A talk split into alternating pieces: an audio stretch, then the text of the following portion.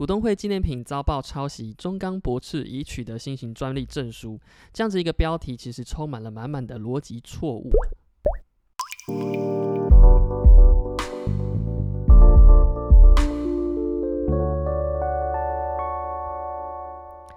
Hello，大家好，欢迎收听盗版终结者，带你用专利师的角度观察社会时事新闻。我是杨杰凯专利师。那么今天想要跟各位分享一下，呃，最近中钢。发行了新的纪念品，那这个纪念品呢，它是一个餐具，一个折叠可收纳的餐具。那么相当多的股民非常期待的纪念品，呃，终于出炉了。只不过呢，呃，最近新闻却爆出了它有抄袭设计的争议。那么我们先稍微跟各位听众说明一下这整件事情的来龙去脉。呃，其实呢，中钢在每一年度都会寻找一些优良的厂商来针对他们的。纪念品做金属的运用，金属的再利用，或者是开发新的产品，让股东可以去呃知道说中钢呃这些钢材是非常良好的、非常优质的。那么在这个寻找商家的过程当中，他其实找了非常多的呃厂商啊，也不断的有一些讨论跟呃洽谈。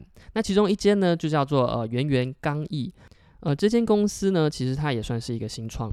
那它提供了非常多的产品种类啊，譬如说有呃便当盒，有这个折叠餐具，还有一些呃包包，还有一些收纳盒。嗯，那么中钢呢，其实就相中他们产品开发的能力，而且这个形象外观也非常的好看。呃，那在这样子洽谈的过程当中呢，其实就讨论到说，呃，如果这个产品这个纪念品。中钢这个纪念品如果要发行的话呢，那它要贴中钢的标签。那这样子一谈下来，其实对圆圆钢艺这间新创公司来讲，其实呃似乎没有这么大的吸引力。因为您想，就是说，如果我开发一个新的产品，但是你的标签是要贴中钢的话，那是不是我在品牌的露出上面其实并没有对我太多的好处？虽然钱很多没有错，但是。呃，我们可能最重视的还是品牌，还是商标这一块。那这样子一个来来回回的讨论之下，其实呃，圆圆刚毅就觉得说，那我不要做了，你去找别人吧。不过这样子一一谈判失败，谈判没有合作成功之后呢，呃，中钢就找了另外一间公司。那这间公司呢，呃，叫做新科公司。那新科公司呢，其实他们也是具有一些技术能力的。那新科公司在跟中钢接触讨论之后呢，其实也有想要开发出新的跟呃圆圆钢业是不同的产品。那在新科公司开发完新的折叠餐具之后呢，他们有去申请新型的专利。那这个新型的专利，我们知道说它其实是不需要经过实体审查的，也就是说只要你形式符合，你就可以取得一个专利。那么回过头来看一下我在开头说的，为什么？呃，会是一个逻辑错误呢？这边所谓说股东会纪念品遭曝抄袭，中钢驳斥已取得新型专利证书。那这件事情其实是呃完全不相关的。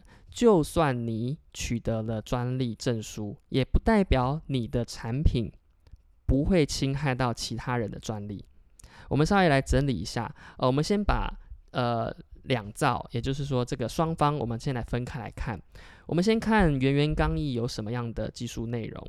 圆圆钢艺它确实有专利，而且是发明专利在它的身上。呃，除了发明专利之外呢，它可能呃，我这边看是没有设计专利，没有相关的设计专利。那我们就先看它其实是有发明专利的。那发明专利代表它有权利。他有权利，而且他也有产品，他的产品就是原本原本要跟中钢洽谈的这个呃折叠餐具。那好，我们再来看一下中钢的委托厂商，也就是这个新科公司。那新科公司呢，他说他有申请新型专利，但是呢，他也有做出来这个呃中钢的纪念品，也就是说，他也有一个商品。那呃，我们就先呃稍微分一下。A 产品是圆圆刚毅的折叠餐具，那 B 产品呢是新科公司受托呃制造生产的 B 呃折叠餐具。那 B 折叠餐具呢，我们会说它到底有没有侵害到别人的权利？这个权利就是专利权。也就是说呢，我们要来判断 B 产品是不是侵害到别人的专利权的时候，一定是专利权对商品。假设我们今天是圆圆刚毅，我们会拿自己的发明专利来对其他人的产品提起诉讼。换句话说呢，其实我们不会去管它。呃，这间公司也就是新科公司，它到底有没有取得新型专利证书？我们是不会去管这件事情的。呃，换个例子来跟各位说明一下。假设今天我是一个做雨伞的公司，那呃，我开发出那个新的雨伞结构。那我在做这个雨伞出来的时候呢，其实我们可能用到一些前面已经有人申请过的专利内容，譬如说我的这个布料是用到别人的专利。可能是 Gore-Tex，呃，那我们这个钢材呢，这个里面的金属结构呢，我们可能是用到中钢的专利。我们这个把手，可能这个呃自动开关的这样子一个机构，可能是用到了其他人的专利。所以，就算我今天我自己有申请到新的专利，可能是发明专利，可能是设计专利，但是我们做出产品的时候，我们会应用。呃，前面的人，前面这些发明人所开发出的一些新的技术内容，他们是可能是申请有申请证专利权的。那这些专利呢，其实我们可能会有运用到它的可能。所以说我今天做出一个新的产品，不代表说我不会踩到别人的专利权。今天如果我去申请专利，我也通过了，也不代表说我的产品不会去。用到别人的专利权，也就是说，很多人会有一个迷思：我今天已经申请专利啦，那我怎么会去侵害到别人呢？不对，因为你做出来的商品可能是用到别人的专利权的。所以今天这样子一个题，呃，一个标题：股东会纪念品遭曝抄袭，中钢驳斥已取得新型专利证书。这件事情其实，呃，不代表你没有抄袭别人。我们最后还是会去看说。呃，圆圆刚毅它的专利权到底是什么内容？那呃，中钢所生产出来的这个呃折叠餐具，它到底有没有落入圆圆刚毅的发明专利？那么假设呢，中钢的纪念品确实呃每一个元件呢都已经被揭露在圆圆刚毅所申请的发明专利里面的话呢，那它就有侵权。所谓侵权呢，它可能就必须要销毁这样子的产品。那如果没有落入专利范围的话呢，中钢就没有侵害专利权，而它就可以继续使用它的产品。那么，呃，这样子的情况，其实有听众就会问说：，可是他们真的很像啊？呃，就就算这个专利，呃，发明专利可能没有主张侵权成功，那。外观看起来是非常像啊，其实我们要回头看一下，说专利它其实还有设计专利，设计专利就是保护外观的。其实我稍微去研究了一下圆圆刚毅所申请的专利内容，其实它很可惜的，在折叠餐具上面，它其实并没有设计专利的布局。那没有设计专利的布局的话呢，其实很可惜的，它的外观就不会被保护起来。那有人就会想说，外观。这样子的工业产品设计不是可以使用呃著作权著作权法来保护吗？确实是有机会的。不过著作权法它其实非常强调人类精神的展现，也就是这个艺术家，我们会比较偏向文学艺术方面的方式来思思考说，这样子的一个创作物呢，这样子的一个物品或者是作品，它是不是有展现出创作者的精神？创作者的意思表达，创作者在呃情感上面的投入。那我们知道是说，工业产品它如果要表达出这样子的一个门槛，其实呃，因为我们有专利法，也有著作权法，它是它虽然是可以同时被保护的，但是这样子的一个保护范围，它虽然是有重叠，但是重叠的部分。可以多，可以少。我们在每一个个案上面，其实都要去仔细探讨，说到底著作权法如果要保护它的话呢，保护这样子一个折叠产品的话，它到底保护的范围是在哪里？它是呃上面的花纹吗？上面的图案吗？还是说这个整个造型呢？还是说在上面的压纹是值得著作权法所保护的。那如果要去判断到这样子这么细的情况之下呢，其实我们在法律制度上面有提供设计专利。设计专利对自然人、发明人，也就是说我们一般个人，呃，设计师去申请的话，它其实是非常便宜的。而且我这边也是呃鼓励大家说，呃，如果你要去研究设计专利的话，其实它是相对来讲相当比较简单的。我不是说它呃不是困难的一个学问，而是说它。你是可以自行准备去申请的。当然，这边可能如果自己去申请的话，会遇到一些问题。不过，你还是可以去尝试了解看看，说设计专利它的申请到底是什么样的一个情况。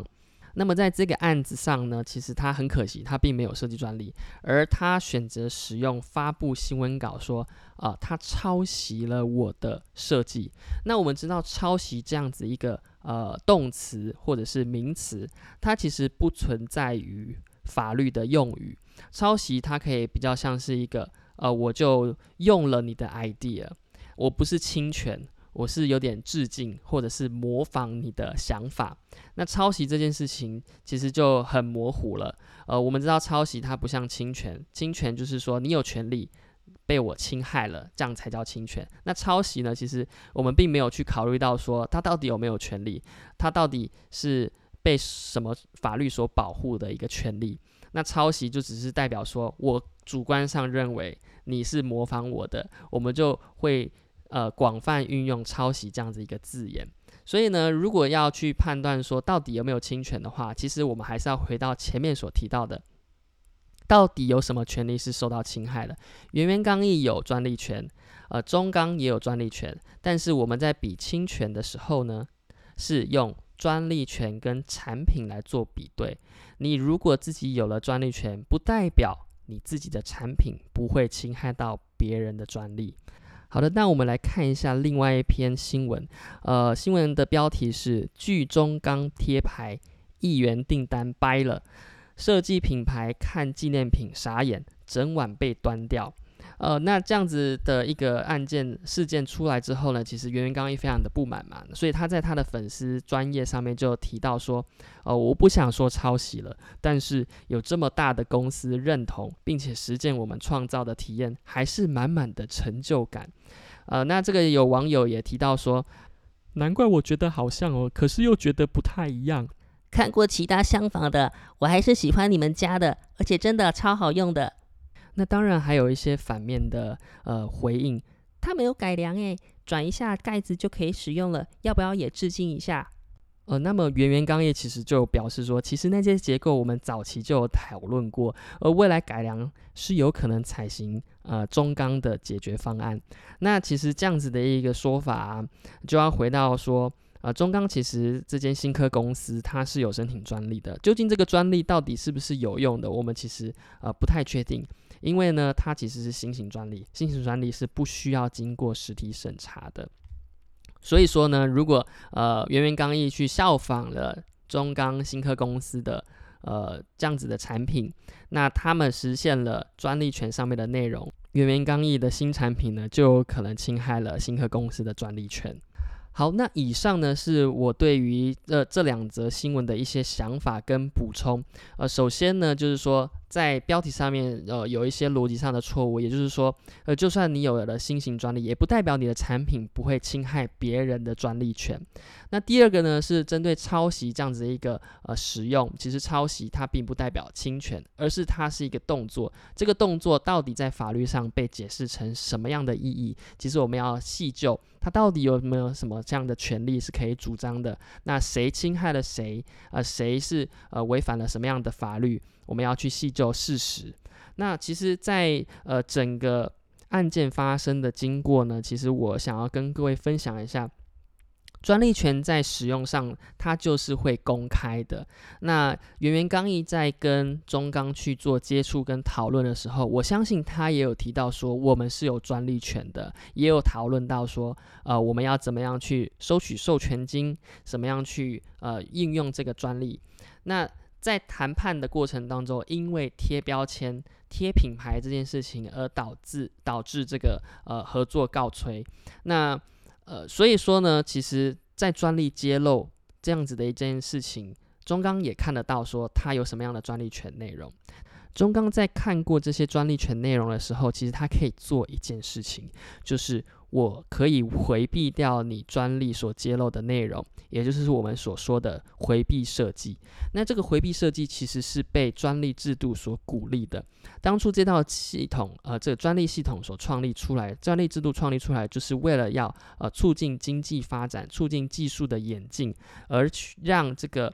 呃，后进者可以去改良，可以去发明新的技术内容，而取得新的专利，而取得新的专利。而这边又要提到说，就算你取得专利，也不代表你的产品不会落入其他人的专利权。也就是说，你改良了很 OK，但是呢，其实你做的做的产品也可能用到前面的专利内容。所以呢，我们现在先知道了圆圆刚毅有呃专利权，我们可以去回避掉。如果说中钢的产品在专利侵权分析上面是，呃，回避掉圆圆刚毅的发明专利的话呢，其实它可以安心的去生产制造这样子的产品，而不会受到圆圆刚毅的阻碍。所以呢，呃，我们阅读专利说明书这件事情是非常重要的。呃，在跟你的合作厂商去讨论协商的时候呢，其实可以看一下他们到底拥有哪些专利内容。我们可以判断一下，说到底你的实力到什么样的程度，你的专利范围到多广到多深，我们可以做的东西是不是可以回避掉？我们先来试探一下对方的呃能力到哪里。那么反过来呢，圆圆刚才这边就要特别小心，在你专利揭露的给对方的时候，也要特别注意到说，你到底有多少谈谈判筹码是可以跟对方所抗衡的。如果我们的听众身边其实是有申请过一些专利，申请过一些设计专利，在你跟合作厂商或者是合作伙伴去做呃技术揭露的时候呢，其实呃不一定要把所有的东西都摊出来。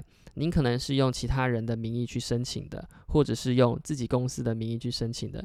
在这个情况之下呢，其实有时候稍微有一点点保留，呃，也是一个不错的方式。因为对方，呃，纵使他知道了专利，他可能也不见得做得出来你的产品。所以在呃申请专利的时候，也会稍微保留一下自己的 know how。是不是有些呃技术内容不要揭露的这么清楚？但是这个地方就会变成说，它到底会不会通过？如果你不揭露这样子的技术内容的话，那呃就算你揭露的话，你要注意到说它是要被公开的，所以这个地方就有一条呃看不见的线，你要怎么去挪动它，呃才好在专利跟营业秘密之间取得一个平衡。好的，那以上呢就是我们这一集节目的内容。如果你喜欢这一集的节目的话，欢迎订阅我的节目，并在底下留言五星评论，分享给你的朋友知道。本集的盗版终结者就到这边，我是杨杰凯专利师，我们下次见。